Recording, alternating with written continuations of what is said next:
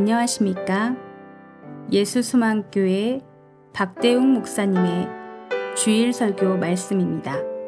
들으실 때 많은 은혜가 되시길 바랍니다.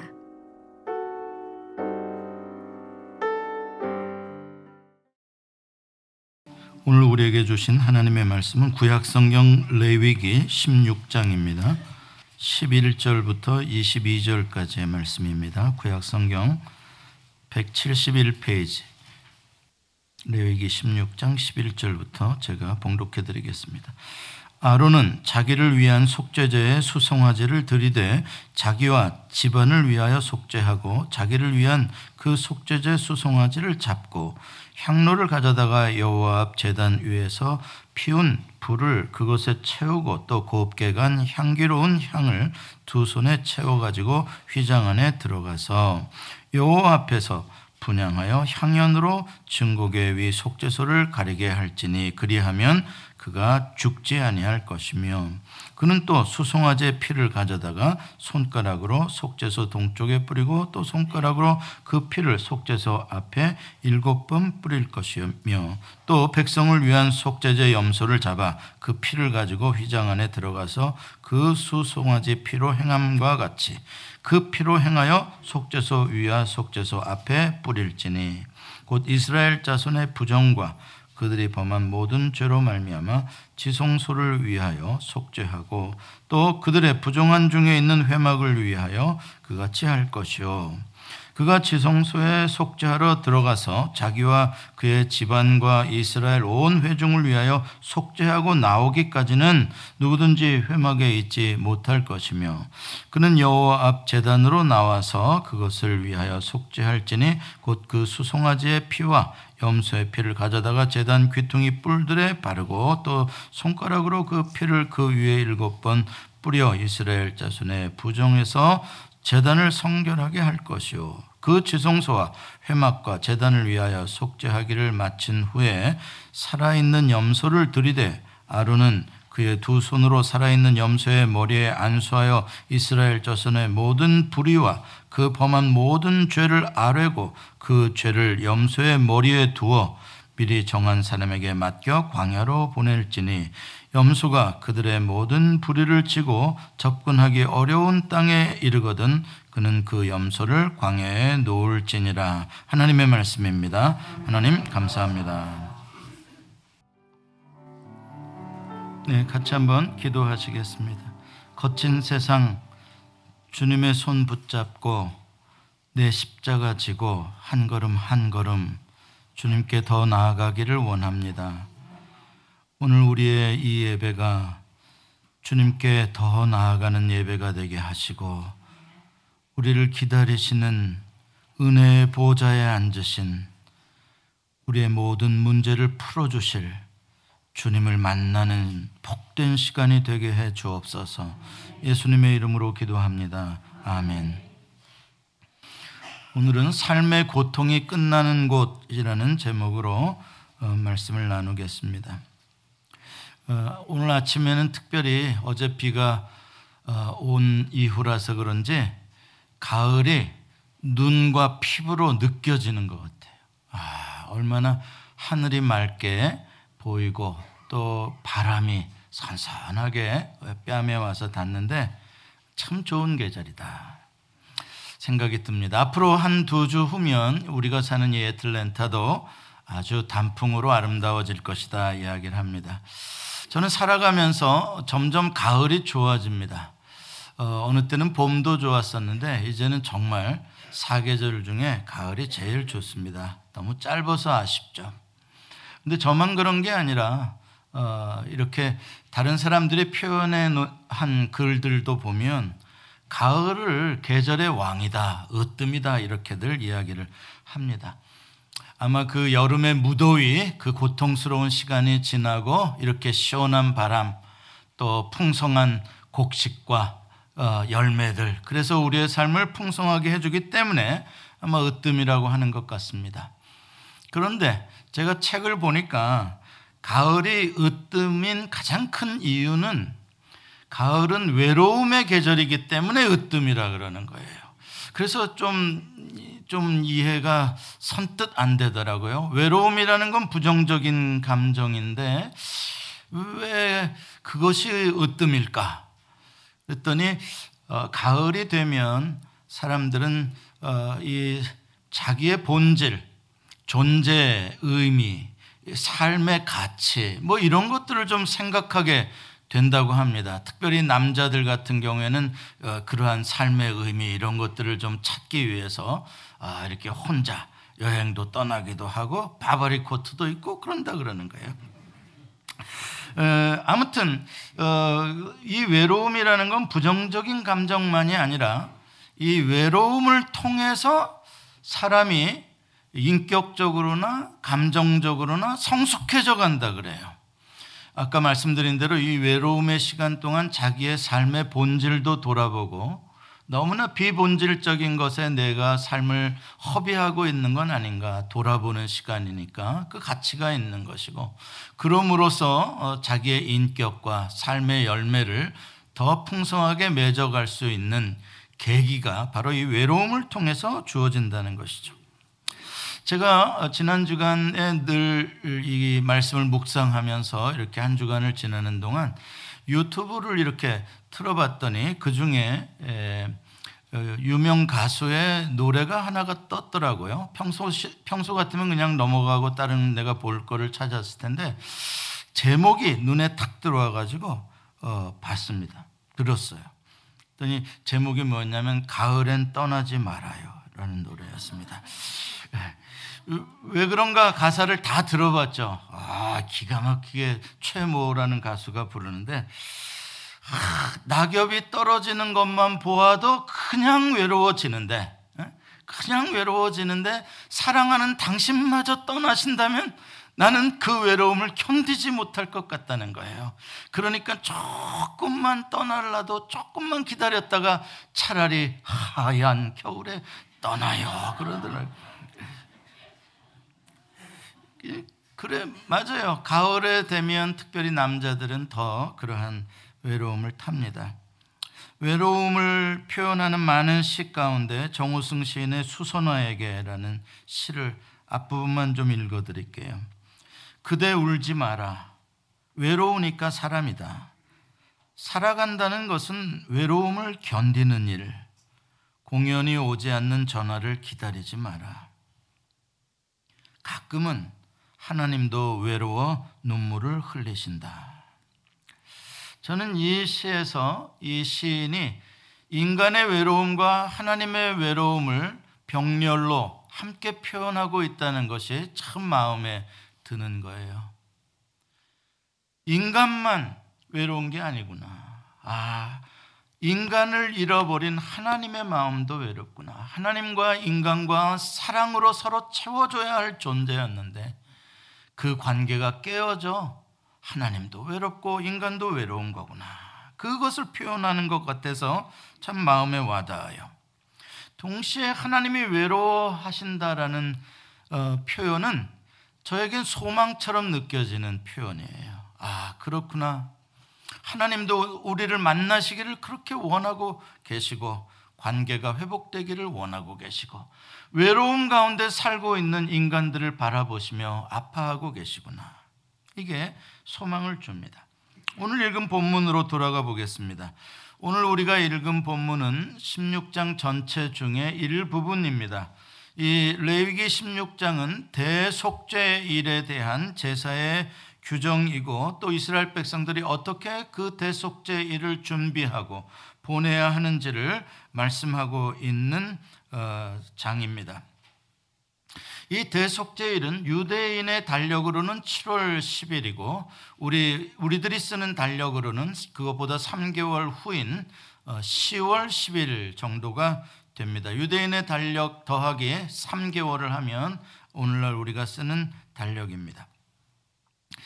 유대인들은 흥미롭게 사계절 중에 여름을 끝이라고 생각합니다. 우리는 겨울을 끝이라고 생각하고 봄으로부터 시작이 돼서 봄, 여름, 가을, 겨울 이렇게 말하잖아요. 근데 유대인들은 가을, 겨울, 봄, 여름 이렇게 여름을 끝이라고 생각합니다. 뭐 자세한 이유는 저는 모르겠습니다만 그냥 추측해 보건대 여름이라는 기간이 뜨겁고 어려운 그러한 고난을 상징하는 기간이 아니겠는가. 그래서 고난이 끝나고 이제 가을에 선선한 바람과 풍성한 수확, 거기서부터 새해가 시작되는, 행복이 시작되는 그러한 개념에서 여름을 끝으로 여기고 가을을 시작으로 여긴 게 아닌가 그렇게 생각이 됩니다. 아무튼 10월 1일 우리 달력으로 그날이 되면 유대인들은 새해가 되기 때문에 그날 나팔절이라 해서 나팔을 불고 새해를 선포합니다. 그리고 열흘 후에 대속죄일을 갖게 되는 것이죠. 그러니까 새해의 시작과 더불어서 9일 동안은 대속죄일을 준비하기 위한 기간으로 보내게 됩니다. 그러면 막 기뻐서 날뛰는 기간이 아니죠. 우리의 죄를 기억하고 자복하고 회개하는 그러한 스스로를 괴롭게 하는 시간으로 삼아라라고 이야기를 하죠. 그래서 자기의 죄를 깊숙이 감춰졌던 모든 죄를 아파하고 그 죄를 용서받기 위해서 제물들을 준비하고 그 기간으로 9일을 보내다가 드디어 이제 10일째 되는 대속죄일에 대제사장이 이스라엘의 모든 죄를 가지고 1년에 딱 한 번 지성소에 계시는 여호와 하나님 앞에 들어가게 되는 것이죠. 그렇게 되면 거기서 이제 죄 용서를 받고 나오게 되면 그런 기쁨과 감사로 비로소 이제 새해를 맞이하게 되는 것이죠. 새로운 인생이 시작이 되는 거예요. 무엇으로부터? 내 죄가 다 용서받았다는 그 선포로부터 New Year, New Life가 시작된다는 의미입니다. 그래서 그 날로부터 5일 동안 추수감사 준비를 해가지고 바로 10월 15일에 이스라엘 백성들은 숫꽃이라고 하는 초막절을 지키게 되는 것이죠. 오늘날 추수감사절입니다. 그래서 이제 그 다음에 비로소 주님이 주신 풍성한 곡식과 또 기름진 그러한 것들에 대해서 공동체와 더불어 감사하며 나누는 것이죠. 그렇습니다. 이 대속죄일의 날짜를 보게 되면 하나님과의 온전한 관계의 회복이 먼저 이루어지지 않고서는 새해도 없고 새 인생도 없고 풍성한 소유도 아무 소용이 없다라는 뜻입니다. 이렇게 참다운 인간의 의미, 인생의 의미가 시작되는 곳은 다름 아니라 내 죄가 완전히 용서받고 하나님과의 관계가 확인되어지는 바로 그 자리로부터 새로운 삶이 시작된다라는 그런 뜻이죠. 오늘 읽은 본문의 내용에 보면 여러 가지의 절차들이 나오는데 과정이죠. 제사를 드리는 방식들입니다. 일종의 매뉴얼과 같은 거예요.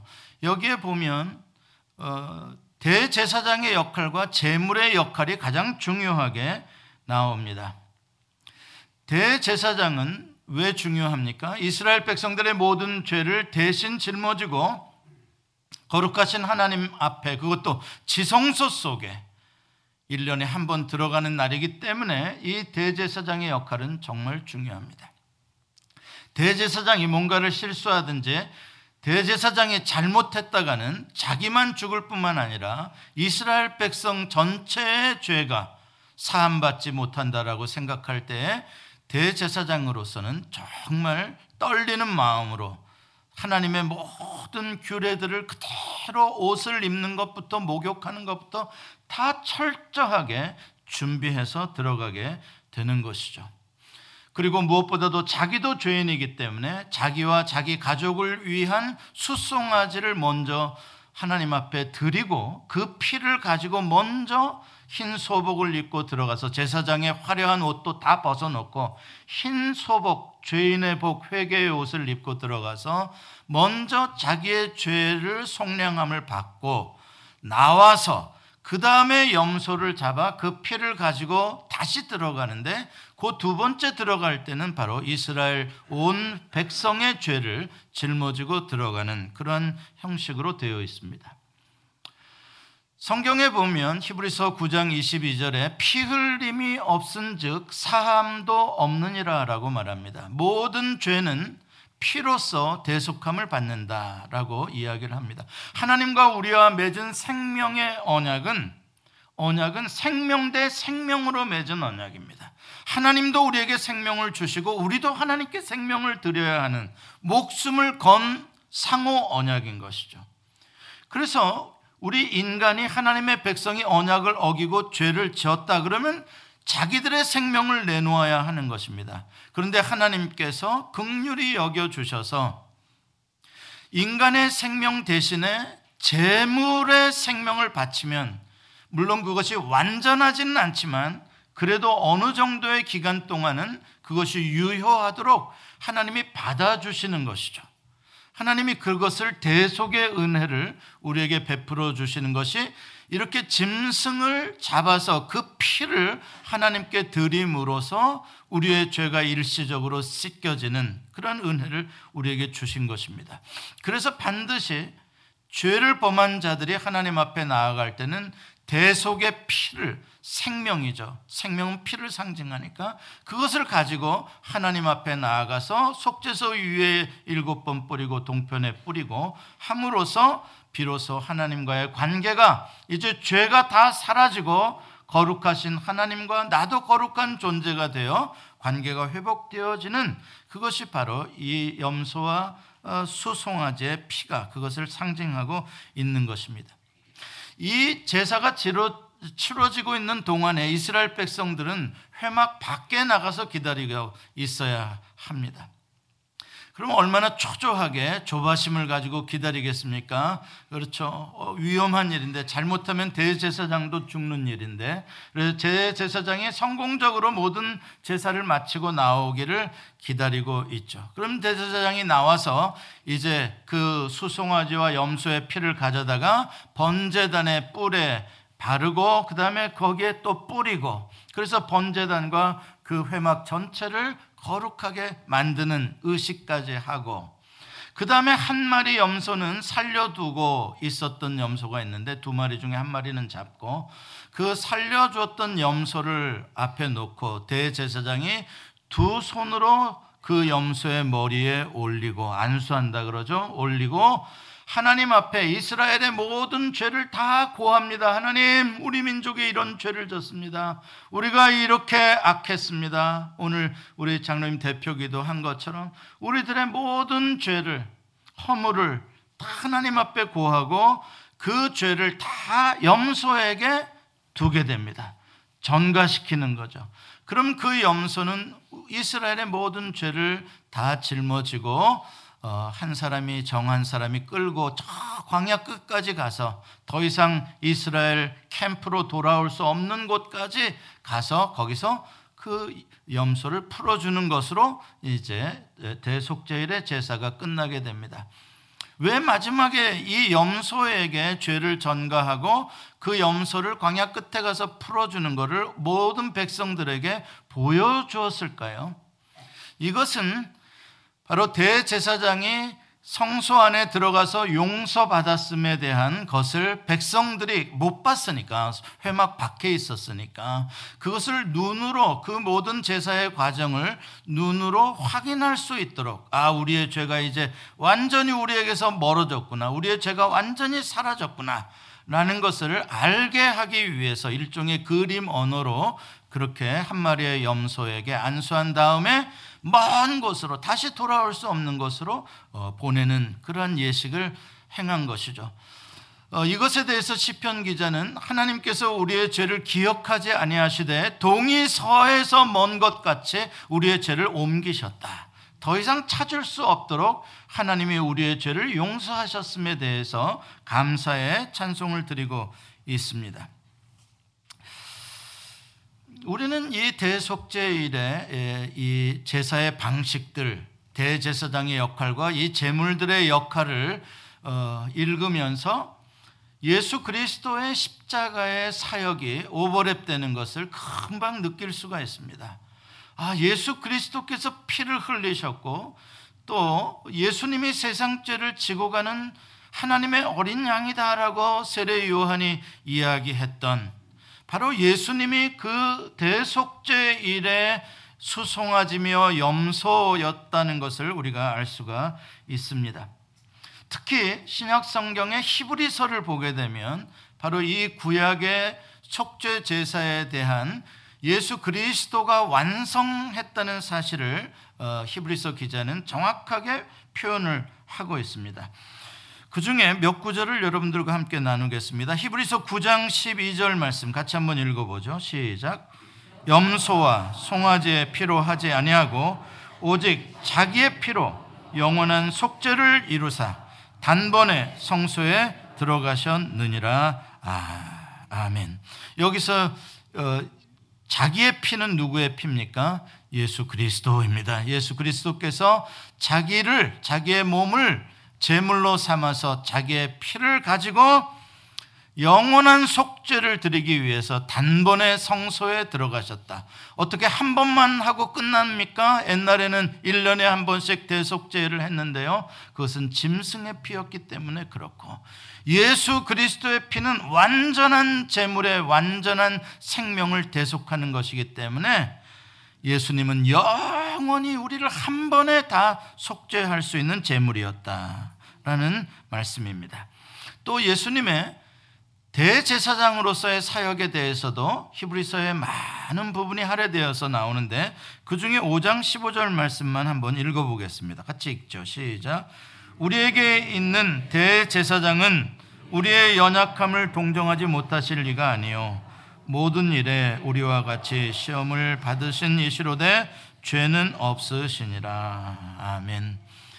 예수님이 우리의 죄를 대신 속해 주시기 위해서 대제사장이 되셔서 하나님의 성소에 들어가서, 인간이 만든 텐트가 아니라 하늘 성소에, 완전한 성소에 들어가서 완전한, 자기의 죄가 없으신 완전한 대제사장이 자기의 몸을 완전한 제물로 삼아 영원히 완전한 속죄 제사를 성취하셨다.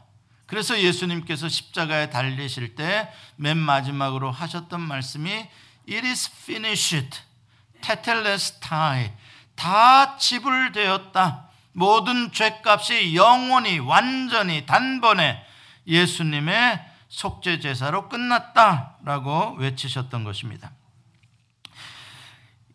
이제 그 예수님의 피를 가지고 나아가는, 하나님의 보좌에 나아가는 자들은 하나님의 놀라운 은총을 받고 용서함을 받을 뿐만 아니라 구약의 백성들보다 더 놀라운 축복이 하나 더 우리에게 은총이 주어졌는데 하나님의 자녀가 되는 영광을 얻게 해주셨다는 거예요.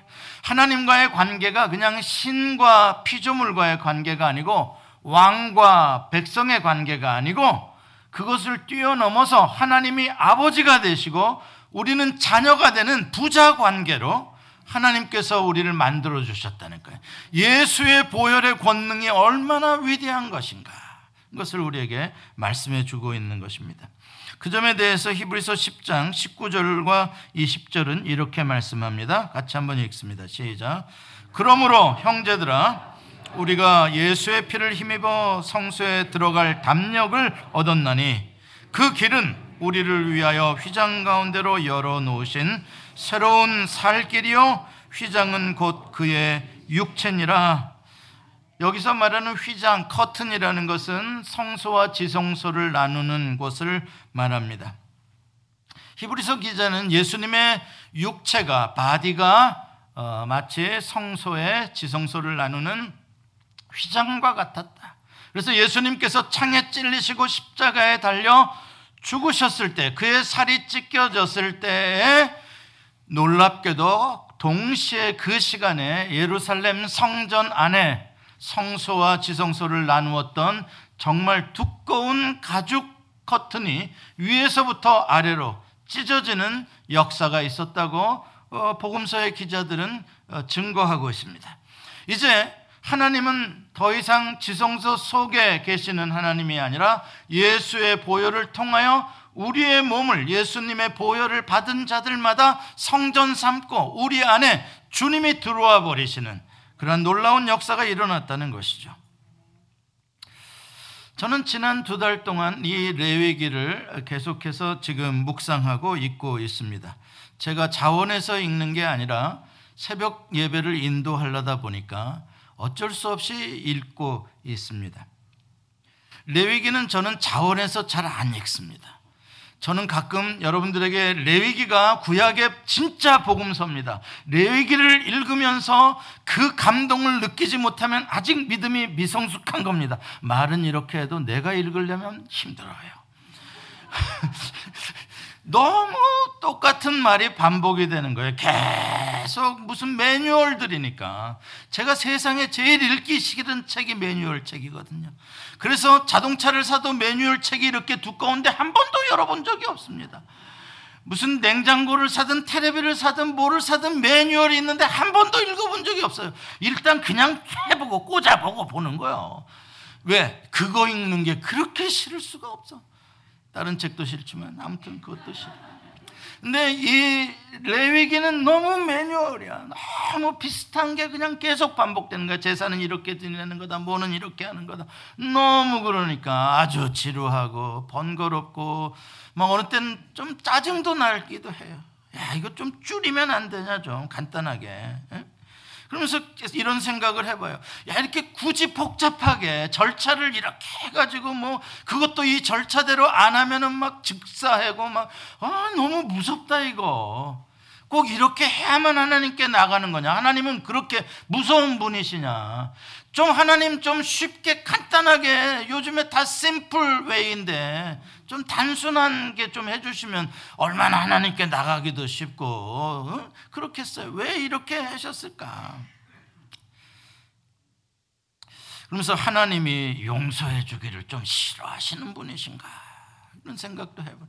그런 가운데 제가 두 달 동안 계속 레위기를 묵상하면서 하나님은 왜 이렇게 좀 까다롭게, 이렇게 또 철저하게 어떤 과정을 거쳐서 두려움을 가지고 이 제사를 준비하게 하고 또 그 제사를 지내는 과정 자체도 이렇게 정하셨을까 생각하고 생각하는 가운데 제가 깨닫게 된 세 가지를 여러분들에게 오늘 말씀드리고 싶어요. 생각해 보니까 제일 먼저 든 생각이 그렇다고 해서 하나님께 안 가버려야 되겠다, 그럴 수 없다는 거구나. 야, 절차가 복잡하다 그래서 이렇게 꼭 이걸 지켜야만 하나님께 가니까 그거 귀찮다 그래서 하나님께 안 가도 되는 그게 아닌 거구나. 아무리 힘들어도, 아무리 절차가 까다롭고 두려워도 하나님께 나아가야만 살기 때문에 그래서 이렇게 하시는 거구나. 다른 길이 있다면, 쉬운 길이 있다면 하나님은 A, B, C, D, E, F까지 다 과정을 거쳐야 나올 수 있게 하셨는데 다른 신은, 저기 있는 신은 A, B만 지나면 나는 네 죄 용서해 줄게 하는 신이 있다면, 복잡한 걸 요구하는 신에게 안 가죠. 그냥 간단한 거 요구해 주는 신에게 가면 되죠. 그런데 그런 신이 없기 때문에, 오직 죄는 하나님만이 용서해 줄 수 있는 것이기 때문에 아무리 복잡해도, 아무리 두려워도, 아무리 어려워도 하나님께 가야만 한다는 거예요. 가야만 하는 거예요. 하나님밖에 길이 없으니까 그래요. 예수님께서 말씀하십니다. 내가 곧 길이요 진리요 생명이니 나로 말미암지 않고는 아버지께로 올 자가 없느니라. 여러분, 우리가 어느 때는 뭐 다른 종교도 다 좋아 이렇게 말하기도 합니다. 다른 종교도 다 착하게 살아라고 가르쳐, 죄 짓지 말라고 가르쳐. 예, 맞습니다. 다 비슷합니다. 종교가 아니라 그냥 우리가 교양 과목으로 책을 읽고 뭐 이렇게 하는 것도, 그거 다 셀프 헬프 책이라고 그러잖아요. 그런 책을 읽는 것도 우리에게 마음의 수양을 할 수 있게 해주고, 막 뭐 두근거리고 막 불안했던 마음도 좀 가라앉혀주고, 조용히 시를 읽거나 음악을 듣거나 아니면 자기 수양을 하면서 그렇게 인격을 고양시켜주는 종교도 있을 수 있고 여러 가르침도 있을 수 있죠. 그러나 가장 큰 문제는 뭡니까? 인간의 고통은 마음이 좀 수양된다고, 인격이 조금 나아졌다고 인간의 고통의 문제가 완전히 해결되질 않는다는 데 문제가 있는 거예요. 왜? 인간의 고통의 근본적인 문제는 죄의 문제이기 때문인 거예요. 죄를 해결받지 않고는 어느 누구도 죽음 앞에 자유로울 수가 없고요, 어느 누구도 불안하지 않을 수가 없어요. 두렵지 않을 수가 없어요. 왜냐하면 인간은 죄와 죽음에 눌려 있는 존재이기 때문에 이 죄의 문제를 해결하지 않고는 안 되는데, 이것을 해결해 줄 수 있는 분은, 우리의 죄사함을 선포해 줄 수 있는 분은 유일하게 여호와 하나님 한 분밖에 없는 거예요. 그러니까 아무리 이 과정이 힘들고 어려워도 여호와 하나님께로 가야 되는 거예요. 여호와께 돌아가자. 아까 우리가 찬송했죠. 여호와께 돌아가야만 하는 거예요. 그 길로 갈 때 비로소 공허했던 인생, 방황했던 헛수고의 인생이 끝나게 되는 거예요. 여호와를 만날 때. 그런데 안타깝게도 너무나 많은 사람들이 지금도 엉뚱한 길에 가서 헤매고 있는 거예요. 여기 가면 내 문제가 좀 가벼워질까? 이 고통이 좀 해소될까? 예, 다소의 도움은 받을 수 있어요. 정신과 상담하는 것도 도움될 수 있고요, 무슨 카운셀러랑 상담하고 친구들 만나고 여행하는 것도 어느 정도는 도움이 안 되는 게 아니에요. 그러나 근본적인 죄의 문제가 해결이 안 되기 때문에 똑같은 게 반복이 될 뿐인 거예요. 주님께서 말씀하십니다. 수고하고 무거운 짐진 자들아 다 내게로 오라. 내가 너희를 쉬게 하리라. 십자가에서 두 손 벌려 부르고 계시는 게 그거 아니에요. 왜 다른 길을 헤매고 있느냐? 왜 인생은 공허한 것이라고 하느냐? 왜 인생은 외로운 것이라고 슬퍼하고 있느냐? 나에게로 오라. 이사야 1장 18절은 이렇게 말씀합니다. 같이 읽습니다. 여호와께서 말씀하시되 오라 우리가 서로 변론하자. 너희의 죄가 주홍 같을지라도 눈과 같이 희어질 것이요 진홍같이 붉을지라도 양털같이 희게 되리라. 아멘. 여러분들 마음 가운데 그동안에 혹시 이런저런 죄악의 짐이 여전히 남아서 여전히 무겁고 괴롭고 사람 만나는 거나 주님 앞에 나아가는 것이나 힘들고 답답한 분들이 계십니까? 이제 더 이상 그럴 필요 없습니다. 이제는 우리를 위하여 예수님이 대속의 피를 흘리셨기 때문에 내가 그 피를 가지고 하나님 앞에 나아가기만 하면 하나님은 우리를 언제든지 완전하게 동이 서에서 먼 것처럼 우리의 죄를 씻어주시는 분이죠. 왜 그 무거운 죄악의 짐을, 죄책감을 가지고 왜 계속 살아야 합니까? 여기 그것을 다 풀어주실 수 있는 분이, 내가 너희를 쉬게 해주겠다고 초대하는 분이 계시는데, 사랑하는 성도 여러분, 더 이상 앞으로는 죄악의 짐 때문에 무겁게 살지 마세요. 힘들고 어려우면, 내가 참 한심하고 바보 같으면 그때마다 예수 그리스도의 십자가의 공로 의지하고 주님 앞에 회개하면 주님이 용서하시는 거예요. 혹시 여러분들 중에 가을이 와서 아닌 게 아니라 마음이 스산하고 외롭고 왠지 인생이 공허하고 이상하게 괜히 몸살이 난 것 같고 썰썰해지고, 그거 죄악의 문제일 수 있어요. 주님과 멀어진 문제일 수 있어요. 그럴 때 타이레놀 찾는 것도 좋지만 주님 앞에 내가 더 가까이 가야 되겠다, 주님께로 가야 되겠다, 기도의 자리로, 말씀의 자리로 나오시기 바랍니다. 하나님께 나오면 여러분들의 모든 고통의 문제는 끝납니다. 끝나는 것으로 끝나는 게 아니라 끝나고 새롭게 복된 인생을 시작하게 해주시는 거예요. 제가 2달 동안 레위기 읽으면서 깨달은 2번째는 왜 하나님이 이렇게 좀 철저하고 복잡한 과정을 만드셨나? 하나님의 목적은 단순히 죄 용서에 있는 것이 아니라 죄 용서받고 난 다음에 우리들이 거룩하게 사는 데에 목적이 있으시구나. 그것을 깨닫게 된 거예요. 죄 용서는 정말 쉽게 해주실 수도 있어요. 근데 문제는 뭐냐? 오늘 죄 용서받고 내일 또 아무 생각 없이 죄를 범한다면 오늘 받은 죄 용서의 의미가 뭐가 있겠어요? 오늘 나 때문에 죽은 이 짐승의 피가 무슨 의미가 있겠냐고요. 내일 또 더럽게 똑같이 양심의 가책도 없이 살아가고 있다면 그건 아니죠. 그런 형식적인, 그런 의식적인 제사를 하나님께서 원하지 않으시는 거예요. 그래서 과정을 조금 더 복잡하고 철저하게 지키게 함으로써 그것을 지키는 그 시간들을 통하여 무엇을 깨닫게 하기 위해서요? 내 죄가 얼마나 무서운 것이며 내가 다시는 죄를 져서는 안 되겠다. 나 때문에 이 어린 짐승이 왜 죽어야 하나? 그 나의 죄에 대한 감각을 더 깊이 뉘우치고 또 뉘우치는 그 시간을 채우도록 하나님께서 이 과정을 어렵게 만드시는 거예요. 왜? 그렇게 해서 용서를 받아야 나 이제 죄 안 져야지, 나 이제 거룩하게 살 거야, 나 이제 순종하며 살 거야 라는 마음의 변화가 일어날 거 아니냐는 것이죠. 지금도 마찬가지예요.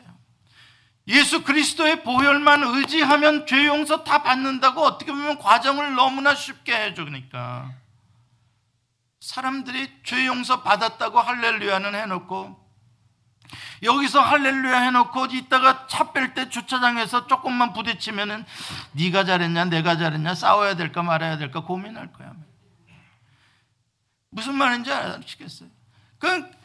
죄 용서가 너무 쉽게 되니까 마음의 변화가 일어나지를 않아 버리는 거야. 그러니까 삶의 변화가 나타나질 않아요. 거룩한 삶을 못 살아. 오늘날 이게 값싼 이 칩 그레이스가 되어져 버린 이 복음의 문제, 그리스도인들의 크리스찬의 삶이 거룩하게 왜 안 변하냐는 거예요.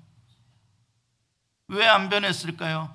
나의 죄에 대한 가슴을 치는 통곡과 내가 주홍같이 붉은 죄를 진 이 죄를 어떻게 하면 내가 용서받을 수 있을까에 대한 깊은 탄식, 그 아픔, 그것이 하나하나 어린 양의 피로 인하여 대속되어지는 그 과정을 체험하지 못했기 때문에 그럴 수 있어요. 한번 생각해 봅시다. 여러분이 로마의 군병이라 예수님을 끌고 갔다고 생각해 보자고요. 예수라는 사람을 끌고 가요. 채찍질하며 끌고 가. 예수를 끌고 가. 끌고 가서 여러분이 십자가의 대못을 예수님을 받고 그 다음에 창으로 여러분이 예수님을 찌르고 그래서 거기에 물과 피가 나오는 그 모든 과정을 여러분이 직접 그 과정을 다 지나갔다, 경험했다라고 생각하면 어떨 것 같아요? 근데 그분의 죽음이 나의 죄 때문이었다 라고 생각한다면 그 사람 아마 그 다음부터 완전히 변한 사람 됐을 거예요. 구레네 시몬이 예수의 십자가 잠깐 함께 진 이후에 그의 자식들이 다 예수의 제자가 되었어요.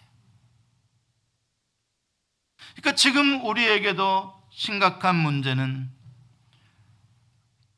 예수 그리스도의 피를 그냥 단순하게 보지 말고 그분이 레위기의 그 모든 절차를 나를 위하여 대신 대제사장과 제물이 되셔서 직접 담당하셨고 나는 그 현장에 있었다는 것을 여러분들이 느끼면 느낄수록 이제 나는 죄 짓고 살고 싶지 않다, 나 거룩하게 살고 싶다라는 다짐을 가지게 될 것입니다.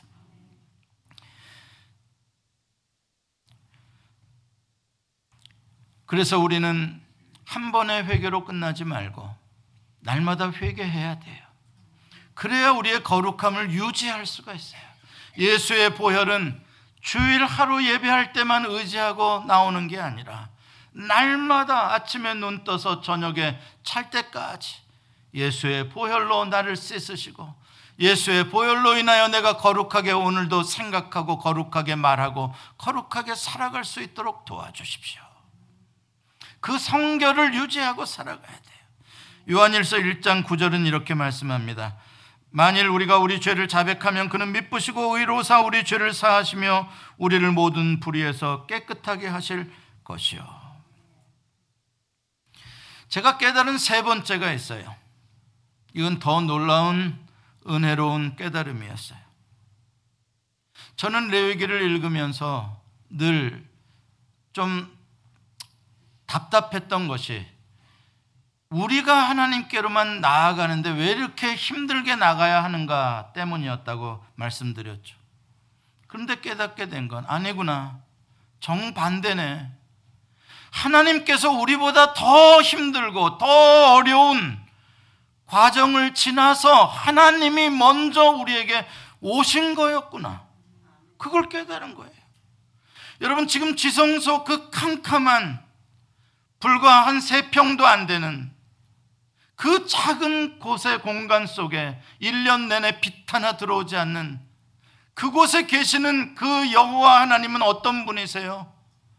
온 우주를 지으신 영광의 하나님 아니십니까? 온 우주가 하나님의 손바닥 안에 있는 크신 하나님 아니세요? 거룩하신 분 아니세요?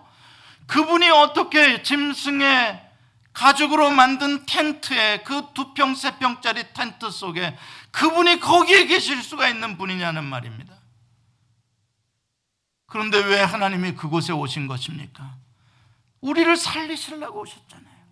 나를 사랑하기 때문에, 나를 살리시려, 자기를 희생해서라도, 자기가 그 고난의 길을 걸어서라도 오셔서 우리를 만나 주시려고 글로 와 계신 거 아닙니까? 내가 거기서 조금 짐승피 가지고 하나님께 가는 게 힘들다고요? 천만의 말씀입니다. 하나님은 저 높고 높은 별을 넘어 강을 건너 이 낮고 낮은 곳에 오신 분이에요. 예수 그리스도 보세요. 그 영광의 하나님이 인간의 연약한 육체를 입고 어린아이 베이비의 모습으로 진짜 더러운 짐승의 말 구유 위로 오셨잖아요. 왜 오셨어요? For you and me. 여러분과 나를 위해 오신 거예요. 뭐 해주시려고요? 죽을 수밖에 없는 죄에서 나를 해방시켜 주셔서 하나님의 자녀로 영광스럽게 살게 해주시려고 하나님이 오셨다고요. 하나님이 그 어려움의 과정을, 위험한 과정을 하나님이 걷고 걸어서 내려오셨다고요. 예수님께서 말씀하십니다. 너희가 나를 택한 것이 아니요, 내가 너희를 택하여 세웠나니. 지금도 요한계시록 3장 20절에서 말씀하십니다. 같이 읽습니다.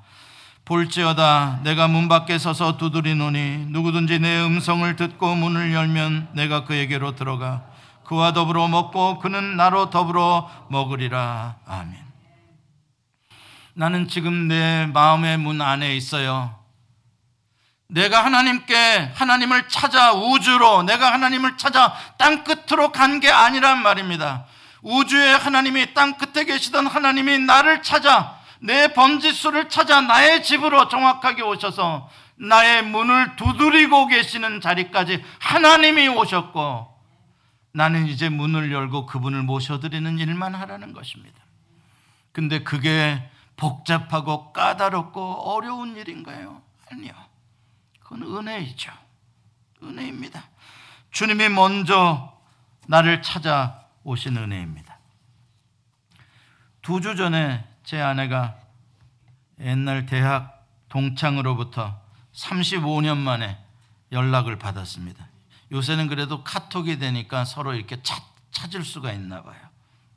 아무튼 여기저기 물어 제 아내의 연락처를 알게 됐다고 연락이 왔습니다. 남편이 암으로 갑자기 세상을 떠난 다음에 너무 마음 붙일 곳이 없어서 이 친구 저 친구 이렇게 연락하고 찾고 그 옛날 친구들을 보고 싶고, 그래서 이제 찾는 가운데 연락을 했다는 거예요. 이 부분은 제 아내에게 들으니까 캠퍼스 커플이었답니다. 같은 대학을 다닌, 남편은 복학생이었는데 아주 잘생기고 아주 정말 참 좋은 남자였대요. 그러니까 이 여자가 굉장히 따랐고, 오빠 하면서 따랐고, 그래서 이제 서로 사랑하고 결혼해서 아주 잘 해로했대요. 이제 뭐 50한 9살 정도, 60이 아직 안 됐는데. 근데 남편이 갑자기 암이 걸려서 금방 떠나버려가지고 이제 마음 붙일 곳이 없어 너무나 힘들어 한다는 거예요. 뭐 이 친구들하고 연락해봐도 그게 안 되는 거예요. 집에 들어가기도 힘들고 잠자기도 그렇게 힘들고. 그래서 이제 정신과, 신경정신과 다니면서 약도 먹고 상담도 하고 그런데 우울증 레벨이 정신과 의사가 그러는데 제일 하이 레벨입니다. 이 우울증 레벨이 제일 높으면 이게 자살의 위험이 있을 수준이라고 한다는 거예요. 온통 자기 자신의 존재가 무엇인지 이제 혼자 남아가지고 자녀들도 커서 떠나고 이제 그동안 남편 의지하고 살았는데 완전히 공허해지는 거예요. 의미를 못 찾고 있는 거예요. 여러분, 우리가 살다 보면 이런 극단적인 위기들을 만날 때가 있습니다. 보통 외로운 정도가 아니라 견디기 어려운 외로움 만날 때가 있어요. 이럴 때 사람들은 이 고통이 끝나는 자리를 죽음이라고 보통 생각해요. 그건 아주 위험한 생각입니다. 그렇지 않습니다. 여러분, 삶의 고통이 끝나는 자리는 죽음처럼 보이지만요, 그러나 바르게 죽지 않으면 그 죽음은 영원한 공허요, 영원한 외로움이요, 영원한 벌이라는 걸 알아야 돼요. 사람들이 뭘 알면 그 죽음이라는 걸 택하지 않을 수 있을까? 뭘 알면? 여호와 하나님을 만나는 곳이 삶의 고통이 끝나는 자리라는 걸 알면, 삶의 고통이 끝나는 것만이 아니라 새로 놀라운, 전에 남편이 살아있을 때보다 더 놀라운 새로운 삶의 기회가 열린다는 걸 안다면, 그렇다면 왜 죽겠어요? 더 살죠. 그렇습니다. 하나님 앞으로 나아가는 자는 죽는 게 아니라 죽는 것 같지만 더 사는 거예요. 삶의 진정한 고통은 하나님 앞에 나아갈 때 끝나게 되는 것입니다. 저는 그 친구가 어쨌든 간에 하나님을 알게 되고 천주교는 다닌다고 하는데 하나님을 정말 만나서 삶의 새로운 의미를 발견하게 되기를 바라요. 말씀을 맺습니다.